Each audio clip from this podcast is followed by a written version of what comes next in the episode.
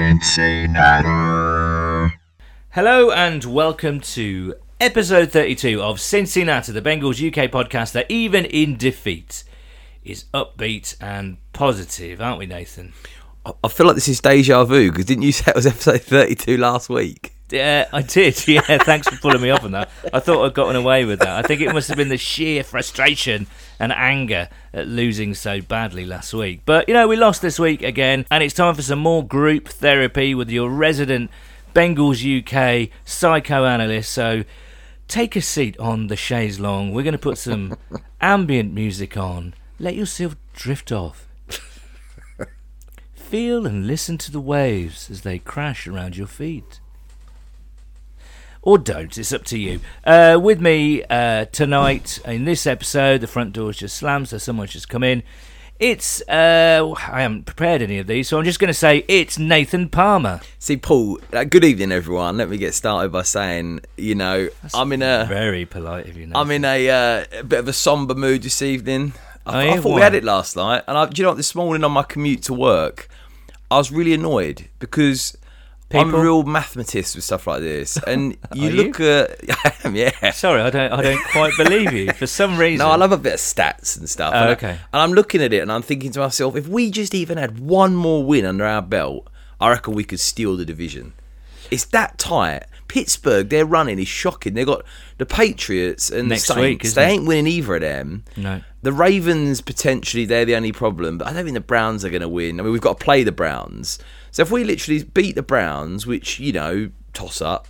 Yeah. Raiders, not a good team. We should take them. I know they beat the Steelers last night. But you just think all it would have taken on this shocking run where we've lost 5 in a row, just one of them to fall the other way, just sneak one win out. Yeah. And you'd have a genuine chance of that division with 6 wins. Pittsburgh have only got 7. 6 wins? We got 5 right now. You're going to win a division with 6 wins? Well, no, I mean, like, if we had 6 wins right now. Oh, I see. Right.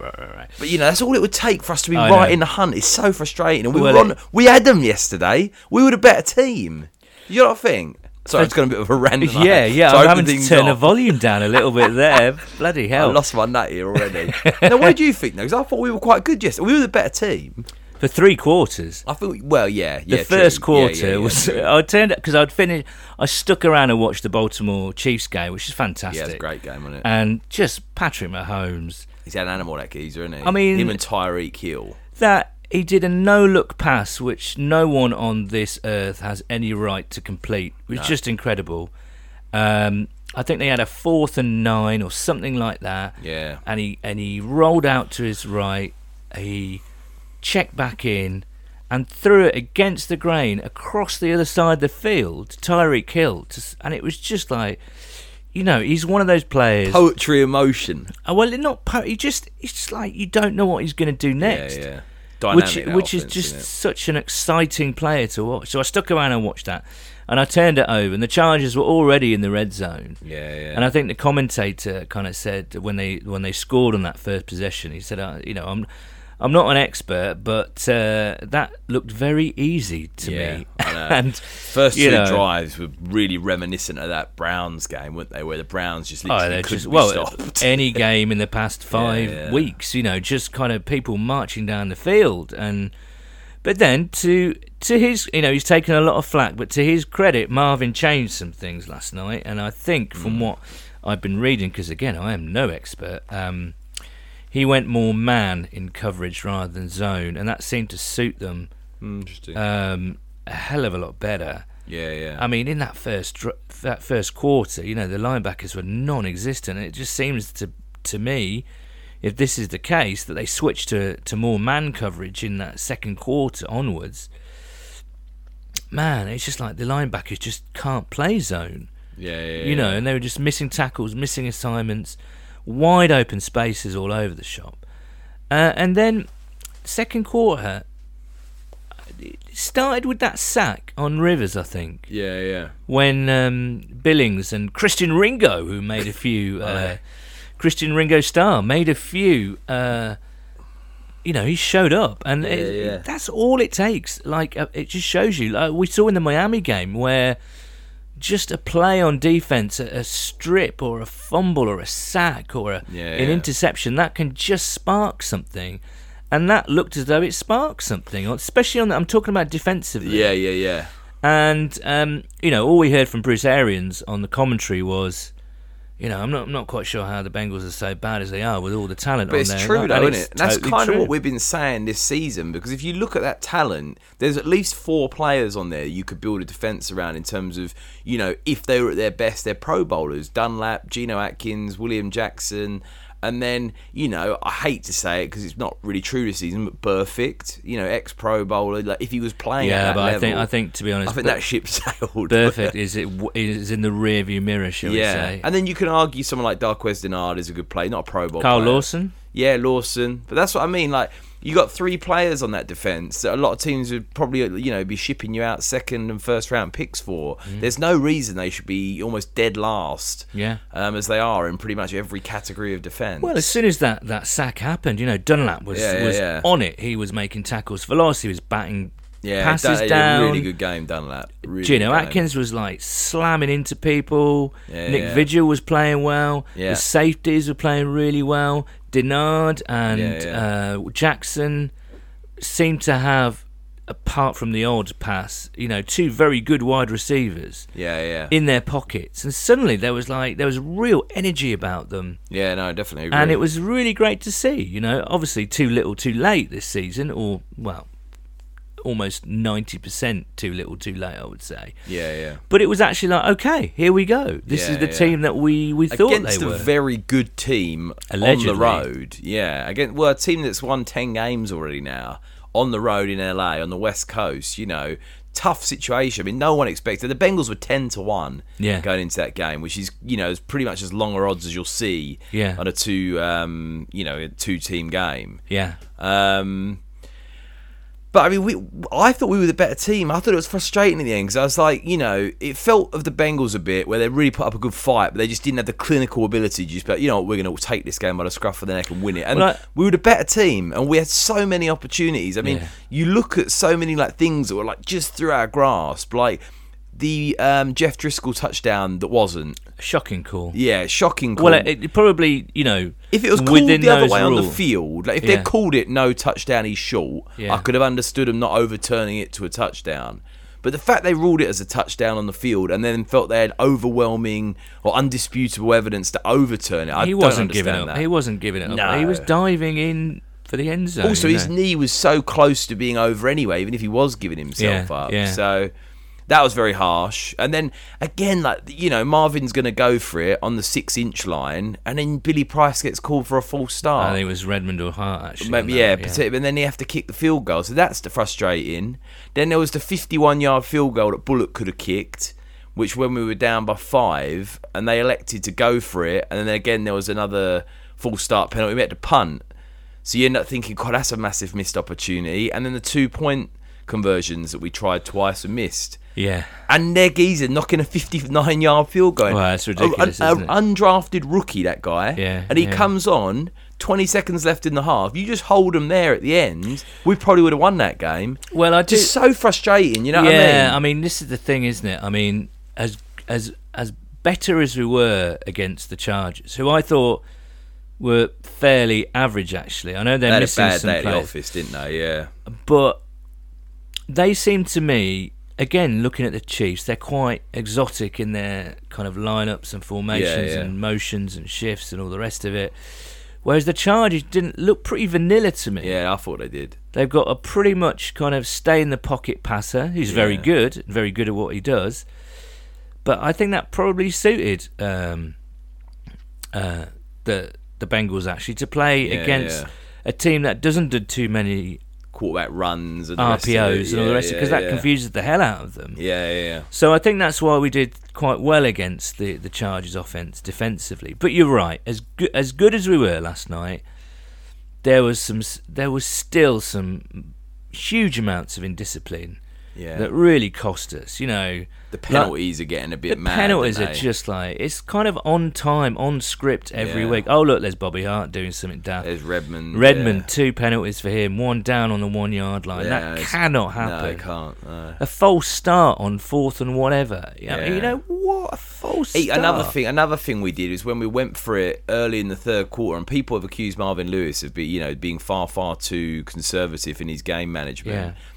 Going for it. I mean, at the time, I was like, go on then. Like, when it was 4th and 1 inside our own 40 at the start of the third quarter when you're still well in the game. Yeah. And, and they're handing it off 3 or 4 yards behind the line of scrimmage to Mixon, who just got eaten. That was a rank bad call by Lazor, I think. It's QB sneak all day. Everyone was saying it. Absolutely. Yeah.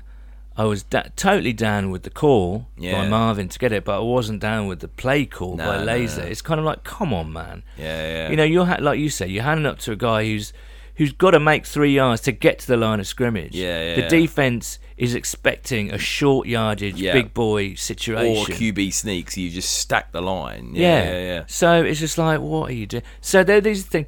And actually, it was good to see Marvin go for it on so many fourth downs, but I think he actually went a bit too crazy last night. He went gung-ho, didn't he, the geezer?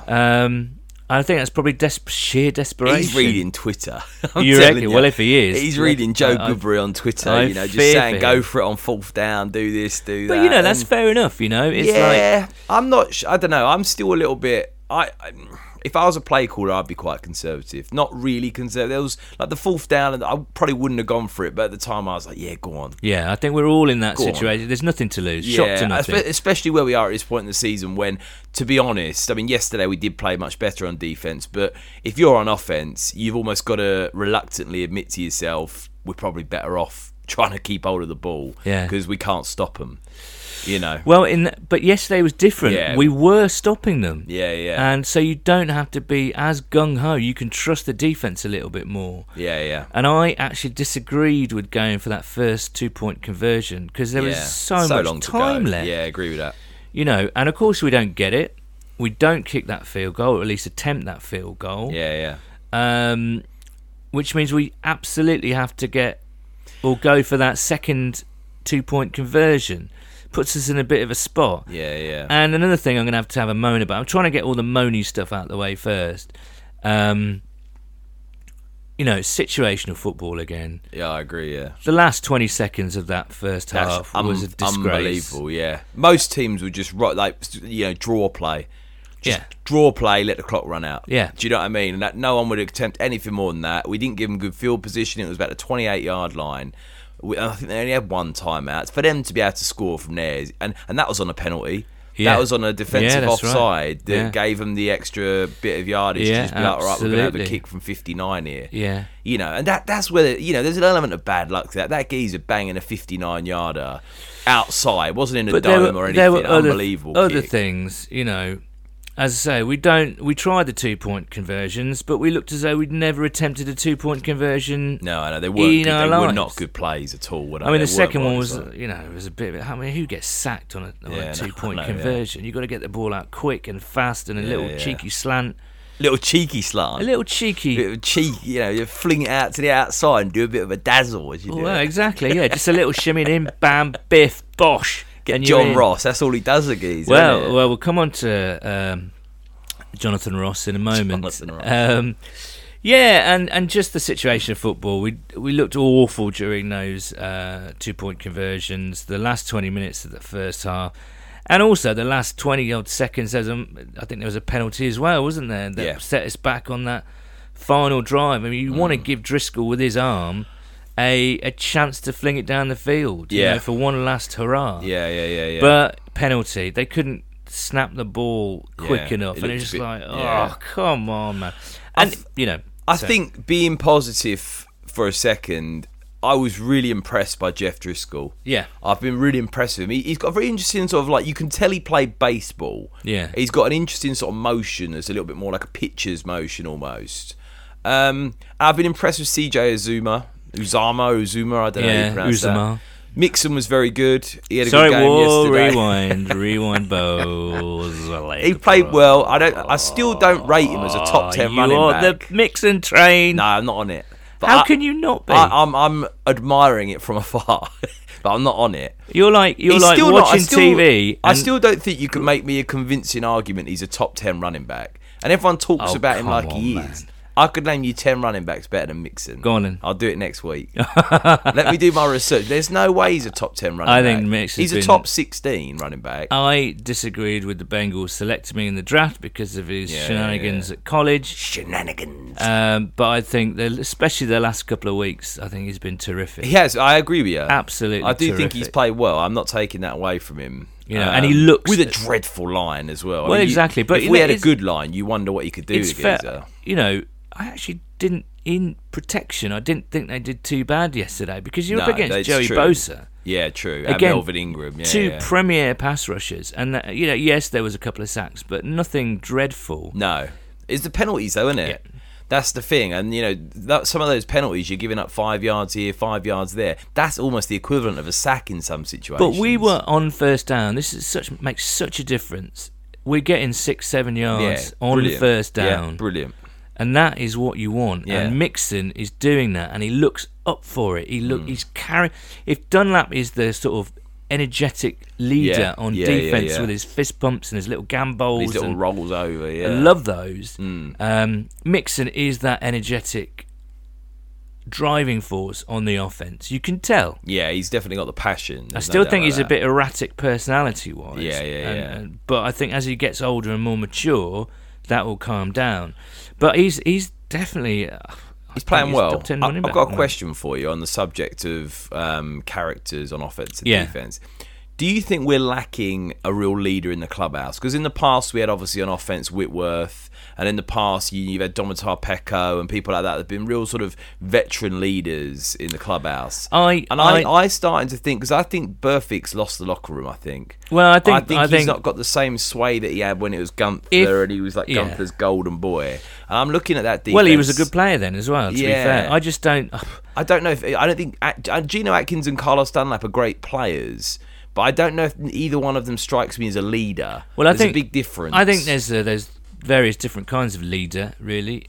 People who shout and scream and holler and kind of get people to fall in line, or people that lead by example. Yeah, but you sometimes need someone to sort of like bring you around, like a Whitworth, Peko type character. But we just don't know what they were like in the dressing room, and I think this whole leader thing is sometimes overblown. No, see, I don't know. I disagree. I really do. I disagree with you. And I think it's a bit of a fan excuse, shall we say, to look at that kind of thing. No, because I think you underestimate how important motivation is. And if you've got a guy out there that's a clever football player that's been around the league for a while, and we've got one of the youngest teams in the NFL. But we have those though. We have Geno, we have A.J. Green, we have Andy Dalton. They're not leaders though. But Dalton does not strike me as a leader. What does define a leader then? Someone that has got good knowledge, experience, and that can motivate players and sort of, you know, bring something to the table in an active way to sort of get the more out of others. I think A.J. Green is a model professional. I think Andy Dalton's a model professional. I think Geno Atkins and Carlos Dunlap are model professionals. I don't think they're leaders. I think they're very good players that are squeaky clean, that play at a high standard. They don't strike me as people that are like G'ing people up in the locker room, putting their arm around someone's shoulders, going, "Come on, son, I want you to see, you know, come on, Hardy Nickerson, you got this today." Yeah, it just doesn't strike me as someone like that. I think they do that, but what I think that leadership is down to charisma a lot of the time. Yeah, I agree. And if you're trying to ally Andy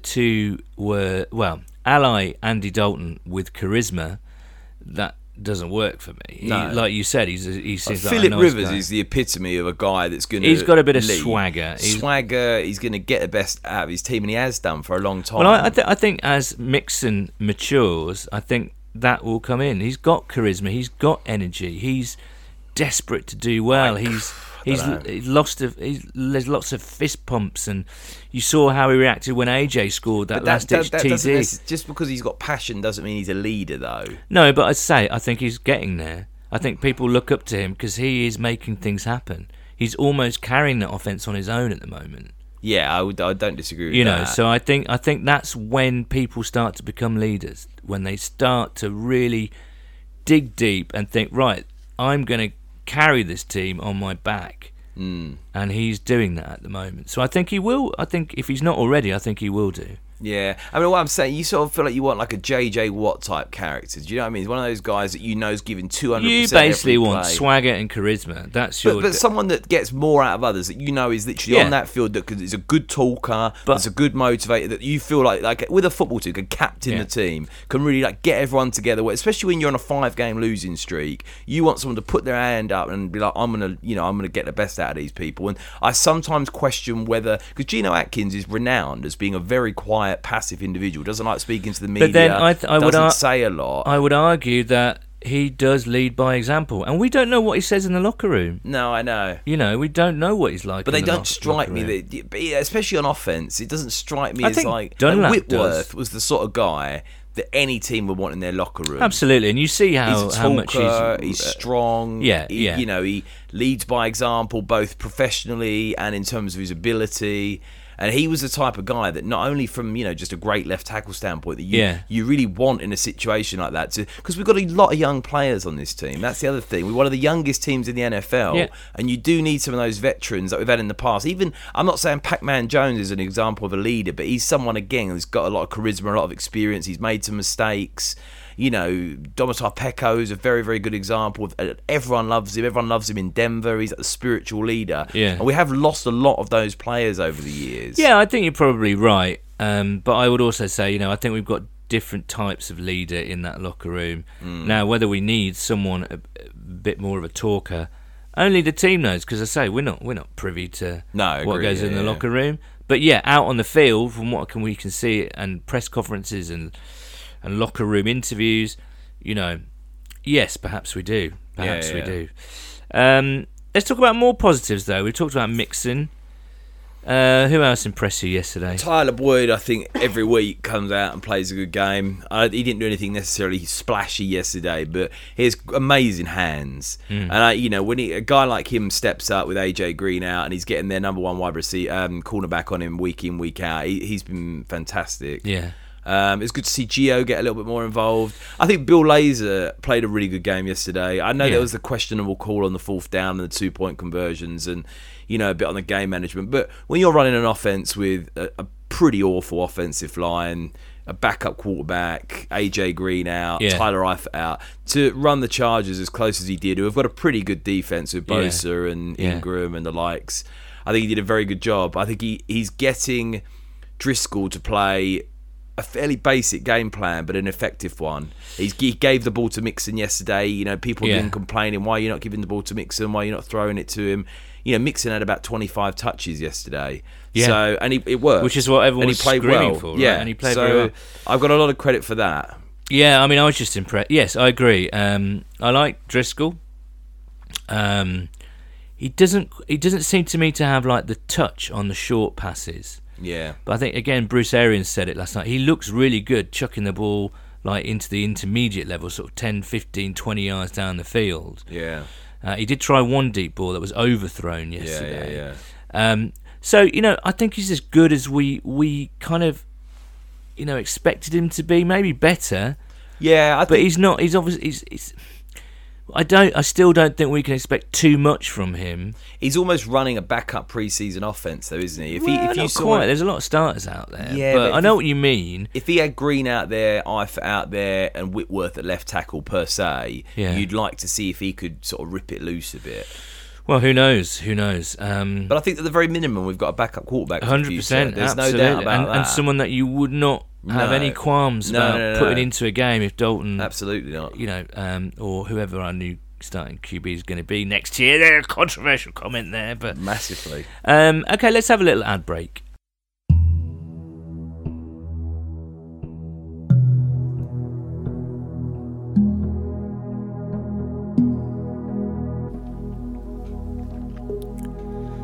This is the Bengals UK Counselling Service. Please do not listen to this recording when you're driving and or operating heavy machinery. We're here to help you feel good about yourself. Accept being a Bengals fan and love the team you support.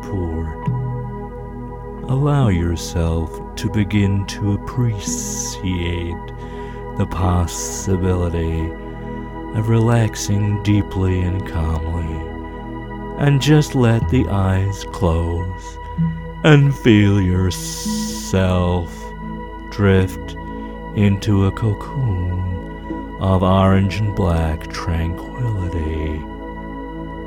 Imagine yourself on the field at Paul Brown Stadium, the soft artificial grass tickling your toes, a warm breeze wafting up from the Ohio River.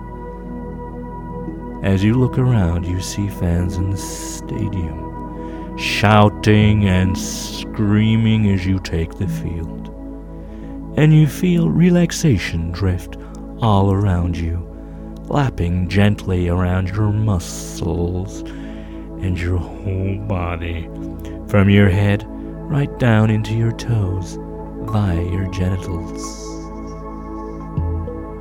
Stephen A. Smith is ranting and raving in a media box somewhere, but I want you to banish this negativity and put him in a box and shut the lid. Focus on the green turf, the orange and black, and the big fat smiling face of Vontaze Burfict. Any of the good old times are still there from anything that you've experienced, and that's fine. It really is. But the real thing that your unconscious mind needs to learn, and really learn, is that good feelings from good times actually come from inside you, and therefore will be there again in the future, as long as we don't play the Steelers in the playoffs again.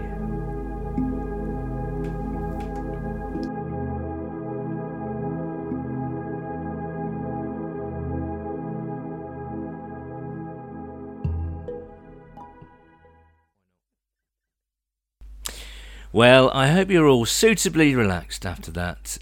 Remember, Bengals UK group therapy psychological services are for hire at very reasonable prices. Well, Nathan, you can see yourself as a smooth-talking hypnotherapist. I don't think your Cockney tones... I don't think my voice is quite soothing enough, really. Try a few Cockney hypnotherapy lines. Cockney hypnotherapy? Yeah, like, say, this is going to be really relaxing, and you can see yourself on a secluded beach. I can't do it. On the spot, I can't do it. You're right, I'll put you on the spot. No, I can't. You give me stage fright here, Paul. Okay. Another positive thing before we get to our correspondences, unless there's anything else you want to talk to about Chicago? Chicago? Do you want to talk about Chicago? It's a lovely place at this time of year, I hear. What am I thinking? Anything else? You've gone. Your mind's gone. What is going on? You've literally given me... stage fright, the collie wobbles, the bends. My brain has gone to jelly. Right, okay, let's. We need to say a very quick thank you to Tom McDowell. I got home this evening and there was an envelope waiting for me, and I thought, well, this is exciting. Except, it was addressed. It was to the letter to Paul and Nathan, power couple, care of the sewing room, and I'm thinking, who the hell is this? First of all, how's he got my address for a start, which is slightly worrying. But and then I open the car and it's got. We'll put it on the twittles, and it's got Hoo Day and a tiger striped Santa Claus on the cover. To Paul and Nathan, Merry Christmas from Tom McDowell. There you go. Thank you for that, Tom. How amazing is that? Cheers, son. That's our hour, and I say hour. I know Nathan got here early again tonight because he's been out buying his partner Rosie her birthday present. So we wish Rosie a very happy birthday. What a lucky woman, eh? What a lucky woman. Well, I walking it all the way down. I've seen the present, and I'm not sure she's that lucky, to be honest. But a B&Q voucher. And some tiger-striped lingerie for those lonely winter evenings. But yes, happy birthday, Rosie. Have a good one. But yeah. I mean, we're now known as Paul and Nathan. We're not individuals; we're a couple. Official item now. Exactly. So, if you want to send your Christmas cards, send them in. Yeah, that means I'm going to have to give my address out live on air to the whole world, and I'm not quite down on doing that. NW5? Yes, that's all I'm saying. Because you never know what we're going to get in the post. So yeah, that's all fun, isn't it? It is the lead up to Christmas. Speaking of letters, have you sent your letter to Santa Claus, Nathan? No, I don't even know this year. You don't even know? I'm so behind. I've not even got Rosie's birthday out of the way yet, let alone any. We've got 2 weeks to go, haven't we? 2 weeks. I buy people these days, and it's a bit of a cop out. Oh, it's just like flights and just cheap flights. Oh. I got my old man for his birthday, just a cheap flight to Berlin, to Ipswich. Just send him off. You don't need to package it up. You don't need to go and get it. You just lazy bang in, mofo. But mate, it's a good idea. If you for example, that is a good present actually. I don't know. Can you buy gifts through well-known discount airlines these days? Can you? Well, you can buy vouchers for Ryanair. And other discount airlines are available, obviously. Yeah. It's a paid promotion. Yeah, it's not. I'm not doing that. I can send one for you, Paul, if you want. I can send you Bucharest or something for the weekend. One-way ticket. Yeah. I was going to say, were you going to buy each other a present, do you think? I think we should, shouldn't we? We should. What's our limit? £10. Wow, I was 15. You can afford. You own your own company now, so you can afford these things. So. Yeah, you'd think so, wouldn't you? Well, speaking of Christmas and we will buy a present for each other. We'll have to open it live on air. Yes, that's right. And you might actually get you a one-way flight to Bucharest. Oh my God, if you do that. But you'd have to go though. I would. And then, I might do. You can get cheap flight. I'll send you on a Wednesday, Nathan. Cold Wednesday in February. That's great. It's like the equivalent of being posted to Siberia, isn't it? Yeah. I mean, I'd be up for that as long as there's a return ticket. I wouldn't mind. But what's the budget? What do you mean? I don't know. Oh mate. But yeah, I mean, speaking of presents, we've spoken about letters and presents and cards. We are. Next week will be the perfect opportunity to swap presents because we are doing our bumper Christmas episode next week. And I've got some stuff planned for it. I hope it's going to be a lot of fun. I'm dreading it, to be honest. Are you? Don't worry, there's no singing from you involved. There will be. There'll be something. There'll be something awful that you put in. Well, now you've said it, I'm going to have to think of something ridiculous for you to do. If you do, then I'll just get you an awful present for next week. Well, no, this is when we're going to have to open our presents, right, next week. Yeah. But I'm telling you, if it's anything bad, all right, I'm going to preempt it. All right. And if anybody's got any ideas for Nathan's presents that I can buy him, please give me a shout. Right, let's get to your correspondences. I was just going to say, do tune in next week because I think we'll probably try and keep the Bengals chat to a minimum, right? Because we'd have turned the Raiders over in a huge win. The Steelers are going to lose again. Ravens are going to lose. Browns are going to lose, and all of a sudden, people are going to start chattering about us sneaking the division. We're going to sneak the division. We're going to have to cancel the bumper edition pod. We're not. I put so much work into it. You're not cancelling anything. But right, let's get to your correspondences. Shawnee at Shawnee01, and I say in that ridiculous voice because there's lots of e's on the end of the Shawn. Although the 2-point, and this has got people talking, right? Yeah. The 2-point conversions, we mentioned it earlier. Although the 2-point conversions were failures, should we be happy that the coaching staff are showing aggressiveness and going for it instead of playing it conservative? And then on the flip side, VB at Von Blade. Solid handle. Always kick the PAT. Draft linemen who aren't false starting turnstiles. Simplest of all, give the ball to the incredibly talented RB. And so the two flip sides. I kind of agree with Von Black. I've got no problem with them going for it on fourth down at all. But if you've incurred a penalty inside the one that pushes you back 5 yards, then you kick, a field goal. Yeah, I think you kick PATs because there's still plenty of time left. The way the defense is playing, you have a chance in that game. I think for me, if I was a coach, I'd always kick the extra point, and I would go for it on fourth down if it was within a yard, maybe two, depending on where you are on the field. But when I see coaches sometimes going for it, on the 30 odd yard line where you could take a sort of late 40 yard field goal, I'm never sure about that, because even if you convert it, you're not guaranteed to get a touchdown out of it. You could still end up having to settle for a field goal. So to me, I'd probably be kicking field goals most of the time and taking the extra point. I don't think 2-point conversions convert nearly as often as they should. No, I really don't. No, I don't like them. They give me the heebie-jeebies a little bit. We're certainly not good at them, I think that's fairly evident after last night. And it's again, you have to mitigate it with the fact that we've got a backup QB there. Yeah, he probably, I don't know whether he's practiced any. Who knows? Yeah, Dean Owen Jones at Word Sherbet. Solid handle. I just want to bath. Driskel, Dalton, our situational play calling execution is horrible. There were sparks of hope. That lost TD was a horrible call. Special teams, SMDH. What does that mean? Shaking my damn head. Right, okay. Mixon, excellent day putting money where his mouth is, trying to carry the entire team. Richard Dixon at Lord Rixendale. Solid handle. Instead of talking about the Bengals, can't we just laugh at the Steelers instead? Well, I think that's an everyday thing. We cursed ourselves at the start of the season laughing at the Steelers. We did. We were absolutely bathing, rolling around in the mud like a disgusting pig. Pigs aren't disgusting. No, they are. They're nice animals. They're very clean animals. Yeah, but they love a roll in the mud, though, and that was us. Why don't we all? Peter Dadswell at Dadders. Just as Eli Manning has said, it's taken till now for the Giants to realise their offence runs through Saquon Barkley, so the Bengals should wake up and realise their offence runs through Mixon.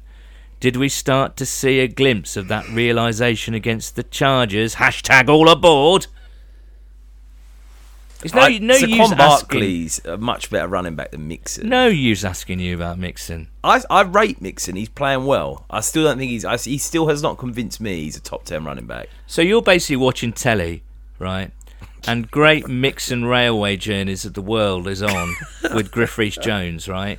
On BBC Two on Sunday evening about 6:00. Yep. And you're just watching it going, that's a nice train. I'm saying that's a nice train. Really, I've got my eyes on the TGV. What's the TGV? That really fast French train. It's more exciting trains out there than the Mixon Express. Is there? Yeah. Wow. Japanese bullet trains, like your Saquon Barkley's. Wow. Saquon Barkley's on a different planet. So's Ezekiel Elliott. Yes. So's Todd Gurley. Yes. All different planets to Mixon. They're different railway systems. Different railway. We're comparing. They're like the Elizabeth line.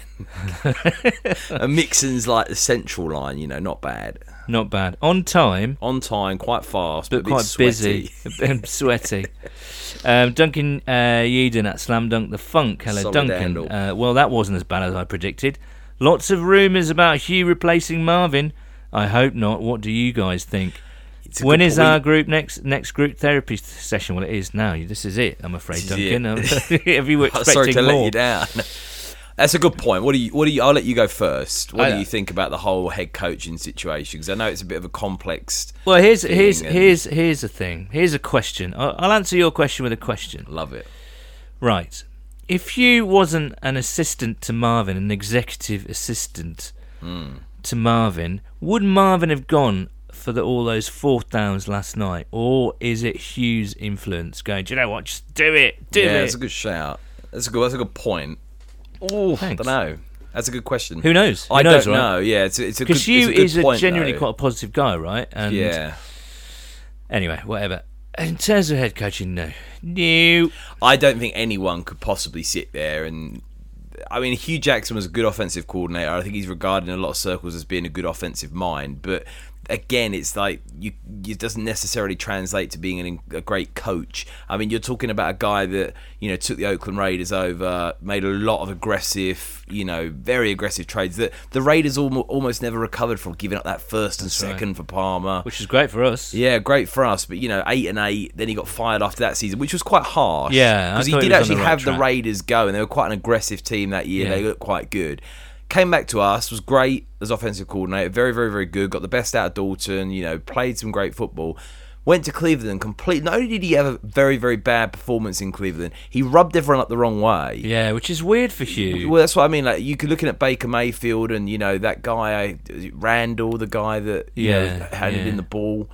Obviously didn't, you know, turn anyone up the right way. And he's come back to Cincinnati and we haven't won a game since he's been back. So to install him as head coach, I don't think, you know, you can judge him on his return to Cincinnati in this spell, because he's an assistant. He's not calling plays. He certainly hasn't given them a spark, has he? I mean, well, they did on Sunday. Yeah, but I think, to be completely honest with you, my opinion on it is it would be the biggest spit in the face of the fans if you gave it to Hue Jackson, because every single Bengals fan has endured 16, 17 years of Marvin. Whether you like Marvin or you don't like him, or you got respect for him or whatever, it's time for a change. Everyone's ready for a change. Hue Jackson is just Marvin Lewis, but 10 years younger in terms of what he personifies. Yeah. It's the same thing. It's the Bengals. It's like with the Randy Bullocks of the world, and it's like with the rumours coming out about, you know, Jay Gruden could come back. The Bengals would always rather know that they've got something average to below average, but know exactly what it is. Safe, basically. Just know that it's average and know what they're getting, rather than take a risk on something being potentially fantastic or potentially diabolical. Yeah. And you can't, you know, the fan base wants some excitement. They want some free agency signings. They want a new coach. They want a new approach. They want a new scheme. They want new ideas. And Hue Jackson, you know, he's been around the team. He was there when Chad Johnson was there. Say that again? He was there when Chad Johnson. But yeah, he was knocking around. He was knocking around when Chad Ochocinco was there. And I just think people want someone outside the organisation, like they've done in the past with Mike Zimmer. You know, they brought him in from outside, off of Atlanta's coaching staff. They brought in Jay Gruden from the Canadian Football League, and it was a new approach, and it worked. Yeah. And I think, like with Marvin, they poached him off the Ravens. You're better off going out there and saying, who's out there? You know, look at the Chiefs coordinators, look at the Rams coordinators. Who can we bring in? Young, fresh face, and just give him a crack.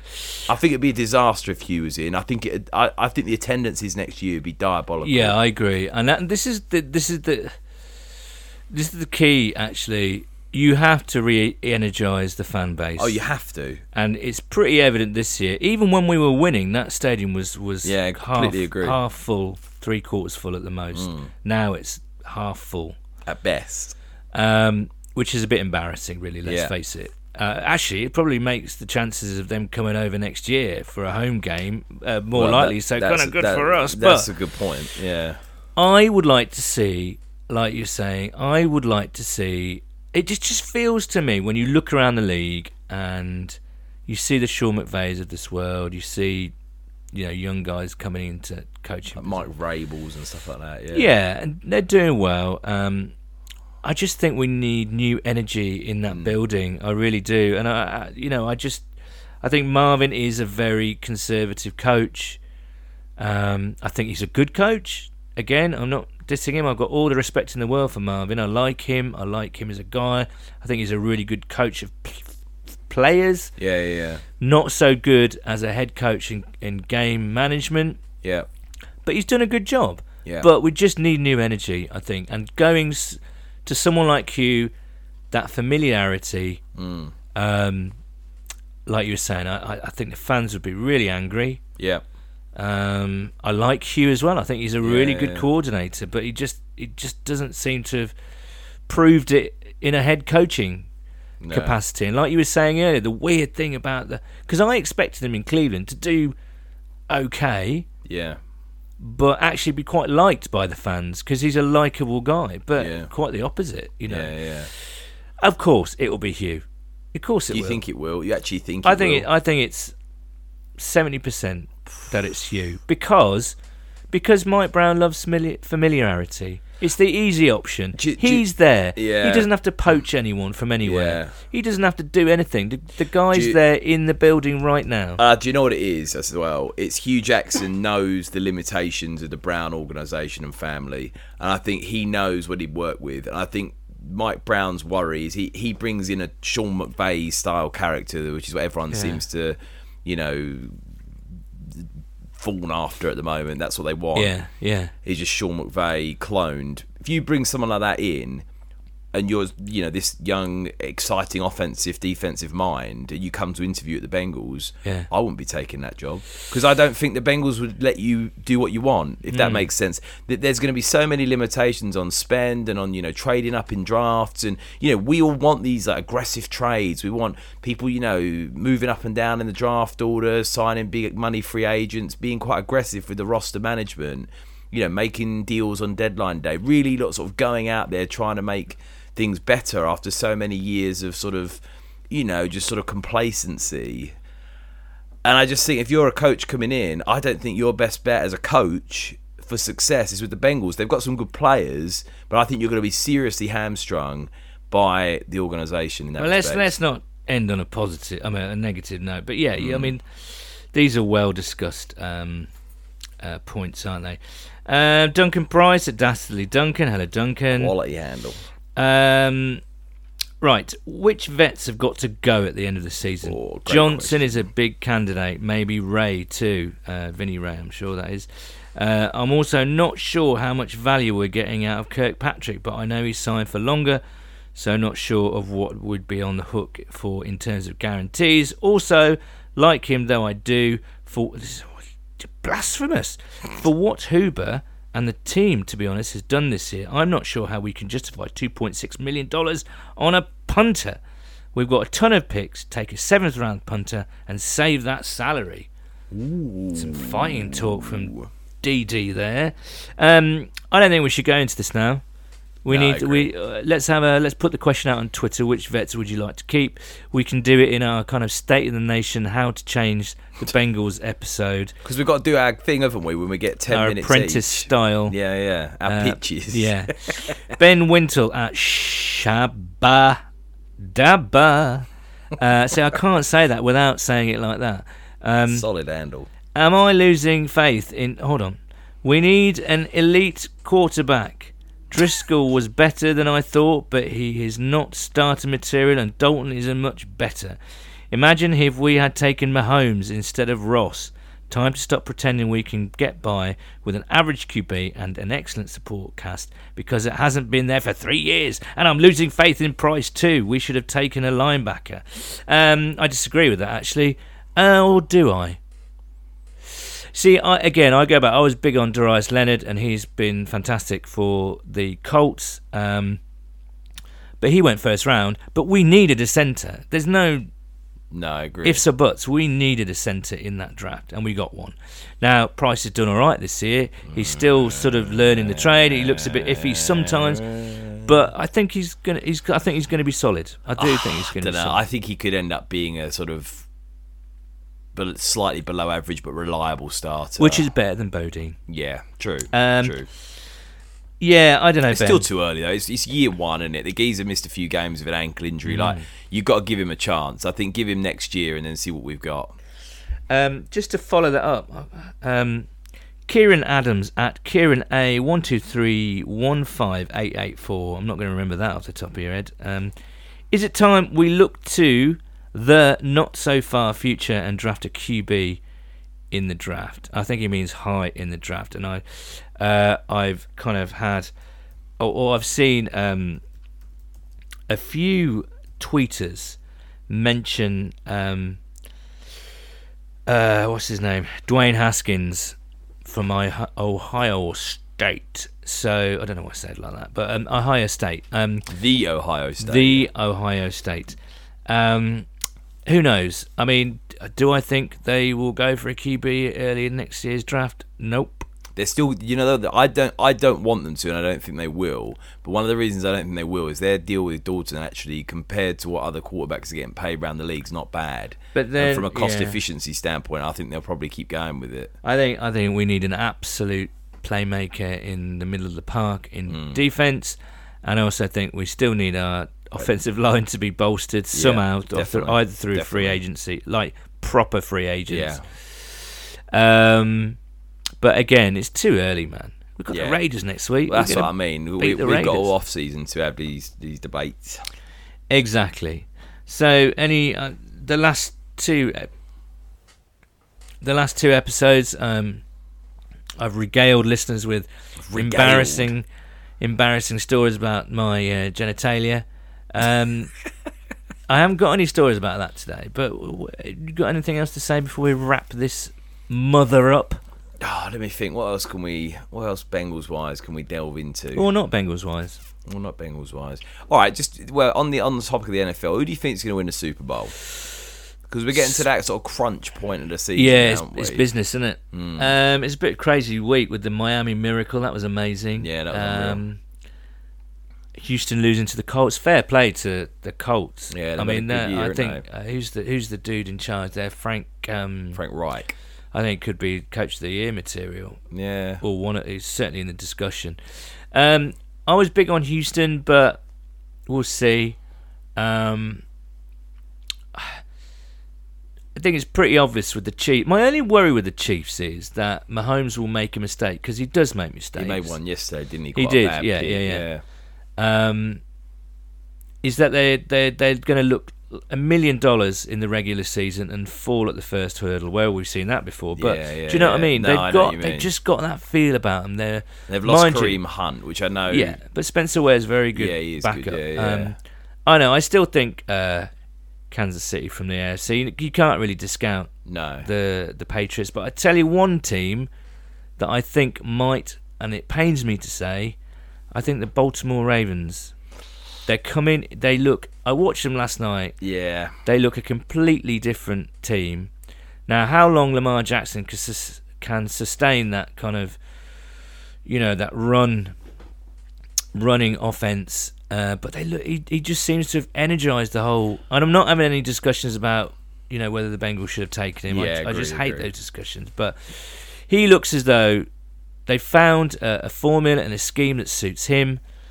And he's going to make mistakes too. With that defense and an offense that can actually score points, I mean, they ran Kansas City pretty close. Really, they should have won that game because they fumbled in the last minute, didn't they? Yeah. To force overtime. So, I think the Ravens. But in the NFC, you've got to say, actually, again, look out for the Bears. Don't discount the Bears. That's true. But the Rams and the Saints. Look out for the Cowboys as well. They're playing well at a minute. It's all about momentum, isn't it? And I think confidence. Yeah, I think the LA Rams are going to win it. Do you? Yeah. I think they're the best all-round team. I think the Saints are the best all-round team. Yeah, I think the Rams would do them on defense. I think the Saints have got a better offense. Yeah. But I think the Rams potentially. You got Aaron Donald. But but their secondary is a bit weak, and you can score on them. So I don't know. I think it's sort of wide open, but there's obviously a handful of really good teams, and a few teams just starting to come up on the rails who realise that it's now or never. Yeah. On your point about the Ravens, just really quickly, I think they're in a really difficult predicament, to be honest, because I think they're paying Flacco a fortune. I think this is probably going to be his last season with them. And I don't. Who's going to pay money for Flacco? Well, he's not. He's going to become, Well, he just can't expect. He's coming to the end of his career anyway. Yeah. But who needs a quarterback in the league? Someone's going to need a quarterback. But then you get people like Josh Allen at the Bills who started to play well. Yeah. And they've got a bit. I know they lost against the Jets, but what Sam Darnold did, he showed flickers of why he was drafted so high. I don't know. It just feels to me that the game's changed a little bit. I know what you mean in terms of quarterbacks playing well. I mean, Driskel's stats, the type of quarterbacks and what they can do. Yeah, they're more. There's a lot of younger, like Deshaun Watson in Houston. I think is really good. Jameis Winston's not really proved it. He's a bit erratic. But do you want a stand-in-the-pocket passer anymore? Has the game moved on too much? I don't think you want. I mean, this is where I was going with that point. Is I just don't think you want a quarterback like a Lamar Jackson sort of running around all over the shop, because there's no way that a quarterback can sustain that. I don't think. I mean, no, I agree. Michael Vick, when he came back, you know, he had about a year where he was just fantastic. Robert Griffin, that they just take too many shots. Even Kaepernick. To an extent, when he first came into the league, he was fantastic. He was running all over the shop. But after a while, you just can't sustain that level. I mean, Jackson got checked out for a concussion the week before. Yeah. I think he left the end of this game with a knock. You know, a kid, and he's young. He's 22 or 3. When he's 27, 28, he's my age. You can't take those shots as much anymore. And I just think, you know, you'll get beaten up. And I think the Ravens have got a difficult situation because you can't just... He's not really your typical... He's never going to be your typical pocket passer like a Flacco. No. So it's difficult to sort of, you know... But my question would be, as the league... have offences moved on now from that pure prototypical... Stand in the pocket, chuck it down the field, passer. Run it up the middle, eye formation. Who knows? Who knows? But this is a Bengals podcast, Nathan. I know we've got all over the shop here. I know we have a bit, but that's good. As I say, we are getting to the business end of the season. It's very unlikely the Bengals will be at that business end, but we're hoping for some miracles, some wins. We've had the miracle in Miami. We're going to have the sensation in Cincinnati. Yeah, there you go. What have I got left to say? Nothing much apart from keep on sending us correspondences at @Houday_UK on Twitter and Bengals UK on Facebook. Send me ideas for Nathan's Christmas present. We will have our bumper Christmas episode next week, and honestly, if all goes to plan, it will be an absolute winner. We've got some really special guests popping up through the episode. It's going to last ages. There's going to be some singing. There's going to be some drinking. We're going to have like friends round. It's going to be a proper sort of cheese and wine, Bengals UK fondue party. But there's going to be no keys in the bowl, I don't think. I do another podcast for that kind of thing. Right. All I've got to say is it's a Hue Day from me. And a Hue Day from me. Cheers, guys. We'll see you next week. And it should also be noted that the views and opinions expressed within this podcast do not reflect those of the Cincinnati Bengals organization.